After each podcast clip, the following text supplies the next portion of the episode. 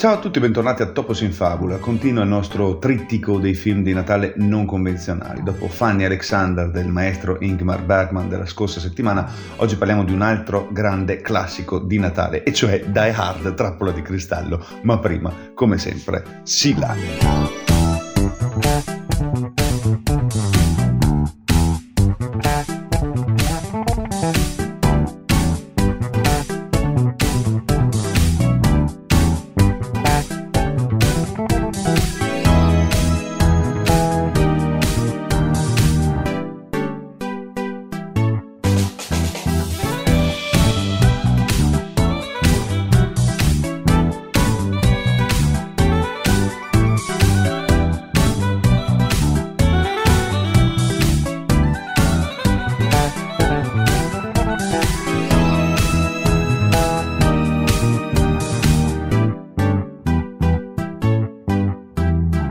Quando all'avvicinarsi delle feste bisogna nominare i film di Natale più famosi e rappresentativi, vengono sempre in mente alcuni titoli, La vita è meravigliosa, Miracolo nella 34esima strada, qui in Italia una poltrona per due, eh, film così, ma a quanto pare col passare degli anni un altro titolo entra nell'elenco inserendosi sempre di più nelle conversazioni cinematografiche di Natale, cioè Die Hard, Trappola di Cristallo.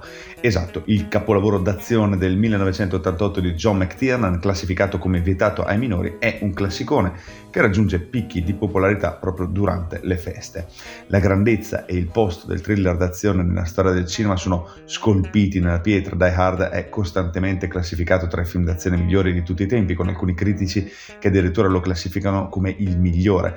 L'influenza di Die Hard sulla cultura pop non è indifferente. Per questa seconda puntata di Topos, dedicata ai film di Natale poco convenzionali, a 35 anni dall'uscita al cinema, contiamo definitivamente i modi in cui non solo si qualifica ma eccelle come film di Natale. Ecco quindi le 5 ragioni per cui Die Hard è in modo definitivo e assoluto un film di Natale.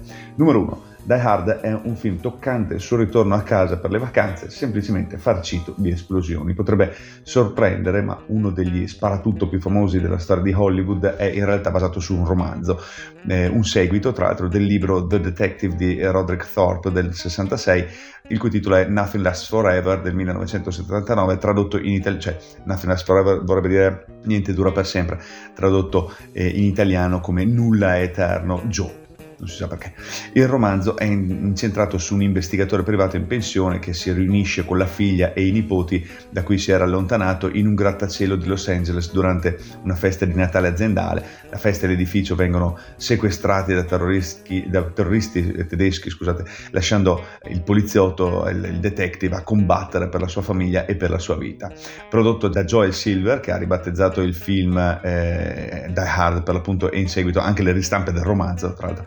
Eh, Die Hard ha subito numerose riscritture e rielaborazioni, anche il regista John McTiernan, fresco di successo con Predator, ha avuto un ruolo in questo. Mm, Jeb Stewart e Steven De Souza hanno scritto una sceneggiatura che nel tempo è stata ottimizzata per bilanciare azione brutale, un numero elevato di cadaveri, tensione e posta in gioco crescenti, umorismo e personaggi ben delineati. Gli scrittori e i produttori hanno creato e si sono concentrati su John McClane, interpretato da Bruce Willis, un detective della polizia di New York che arriva a Los Angeles nel tentativo di riconciliarsi con la moglie Holly, interpretata da Bonnie Bedelia, mentre una riunione natalizia dell'ufficio presso l'impotente Nakatomi Plaza eh, viene presa in ostaggio da ladri eh, europei, diciamo, guidati da Hans Gruber, eh, interpretato dal compianto Alan Rickman. A volte, o meglio, il più delle volte, una sceneggiatura su cui eh, passano molte mani diventa un po' un pastrocchio, con Die Hard invece un pool di creativi con i controcoglioni, e lo dico nel più puro spirito natalizio, ha prodotto un film che funziona su più livelli. Si tratta di un immaginario allegramente violento con una trama emotiva spesso esilarante e riconoscibile. Eh, secondo motivo, Bruce Willis, eh, John McClane, è il tipo di padre di famiglia per cui amiamo fare il tifo soprattutto a Natale. Essenziale per il successo del film eh, non è che lo spettatore si concentri sulla pellicola da 70 mm o sull'ambientazione del grattacielo, ma sul protagonista e ingaggiare per il ruolo Bruce Willis, un attore famoso principalmente all'epoca per eh, Moonlightning, una serie antesignana di Ellie McBeal che andava nei primi anni 80 e univa la commedia romantica ai casi da tribunale Natale è stato a dir poco un azzardo, almeno quanto eh, Michael Keaton nel ruolo di Batman anno, do- qualche anno dopo o Heath Ledger nel ruolo del Joker diversi anni dopo. L'attore era precedentemente conosciuto come un uomo qualunque, affabile e schivo e, e l'idea stessa di Bruce Willis come eroe d'azione colpì il pubblico come involontariamente comico. Eh, anche lo studio aveva dei dubbi sulla decisione dopo le segnalazioni ehm, che il pubblico rideva e addirittura fischiava durante i trailer nei cinema. Tra l'altro, se volete approfondire l'argomento, c'è un, su Netflix eh, i film che ci hanno fatto, c'è una, una, puntata dedicata proprio a Die Hard che è gustosissima. Alla fine gli scettici furono messi a tacere nel momento in cui Die Hard uscì nei cinema nel luglio dell'88. La miscela ben amalgamata di umorismo e dramma, unito ovviamente alla carneficina, hanno reso il film il settimo dell'anno per incassi, dando vita a, a un franchise di lunga durata anche se non propriamente originale nei capitoli successivi. Se proprio dobbiamo trovare un elemento di discordante dato dal personaggio del vice capo della polizia Dwayne Robinson, interpretato dal, eh, da Paul Gleason, che serve alla trama per andare avanti, ma rimane un punto debole eh, di una sceneggiatura altrimenti solida come una roccia, anche se gli ostacoli forniti dall'inettitudine del personaggio rendono forse McLean ancora più riconoscibile e comprensivo. Terzo motivo, i valori rispetto all'avidità e al materialismo che sono un classico messaggio del film tipico del Natale. Forse più che mai durante le feste lo spettatore medio desidera un eroe con dei valori, una persona che rappresenti l'uomo comune e cosa rappresenta di più eh, queste, questi valori se non la famiglia. Ecco, frutto, come dicevamo, di una fusione di diversi scrittori di talento con idee diverse su cosa dovrebbe essere Die Hard e soprattutto un attore con le capacità necessarie a livello creativo, in un momento di pausa nella sua carriera in cui ha dovuto mettersi alla prova, il McLean di Bruce Willis si guadagna presto la nostra fiducia perché cerca di trovare un equilibrio tra lavoro, vita privata e amore, un po' come la maggior parte delle persone si umilia abbastanza da scusarsi con la moglie trascurata ed è abbastanza rude da sventare una rapina e un rapimento da parte di eh, ladri terroristi senza scarpe né maglietta, dobbiamo ricordarlo.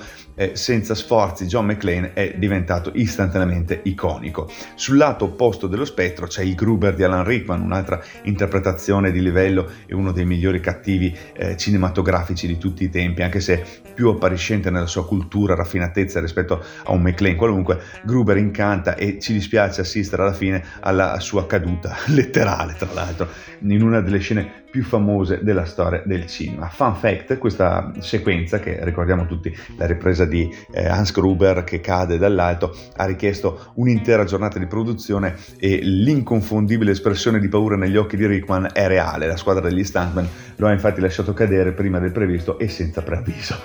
La, la vita è meravigliosa, il film, Capra, il film di Capra del 46 che è diventato con gli anni uno dei tipici film di Natale, non ha tante esplosioni di C4 quanto Die Hard, ma i due film condividono molti aspetti in comune nei punti che contano. Entrambi i film parlano di una persona qualunque, imperfetta, ma di buon cuore in crisi, eh, le cui esperienze riaffermano il suo scopo e le sue relazioni. Questo, tra l'altro, è in gran parte il motivo per cui entrambi i film sono così popolari. Ci si sente davvero bene e ottimisti dopo averli guardati, sempre che non si consideri il lato oscuro di La vita è meravigliosa, che è in realtà l'utopia reazionaria di un fascista, anche se regista immenso come Frank Capra.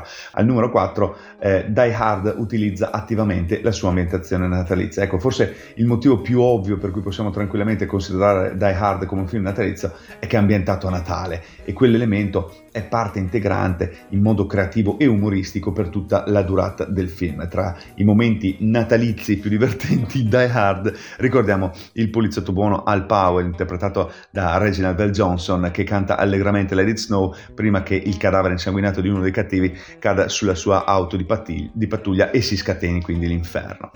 Quinto motivo, Die Hard è un po' ehm, stereotipato, esagerato ehm, e confortante, proprio come molti film di Natale, e si distingue per molti aspetti. Un protagonista improbabile, un cattivo affascinante, ricchezza di umorismo intelligente, una storia d'amore toccante e un'amicizia ancora più toccante. Inoltre, come molti dei film di Natale che ci vengono propinati ogni anno, si attiene a una formula nota e gradita al pubblico. Il romanzo su cui è basato finisce in tragedia, il nostro eroe già amareggiato serve impotente la figlia che cade ehm, da 30 piani e muore C'è sicuramente posto per i trailer più cupi, perfino decisamente pessimistici quando sono fatti bene, ma i registi di Die Hard hanno ehm, decisamente avuto ragione nel rielaborare pesantemente il materiale originale. Die Hard è il viaggio di un eroe ricco di sfumature ma semplificato. Facciamo il tifo per lui e vince, come da copione per ogni tipico film di Natale. Die Hard fa appello al bambino che abbiamo dentro tutti noi e ha finito per diventare un vero e proprio cult. È ironico che tutto sia iniziato con un libro intitolato per l'appunto Niente dura per sempre. Die Hard è un classico film di Natale e Die Hard è per sempre.